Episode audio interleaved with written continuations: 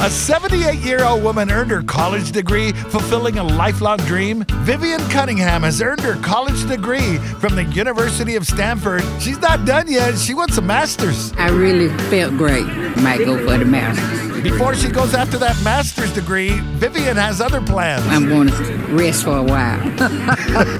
You deserve it. And Vivian has a message for others. but if you have a dream, don't let anyone tell you that it can't be done.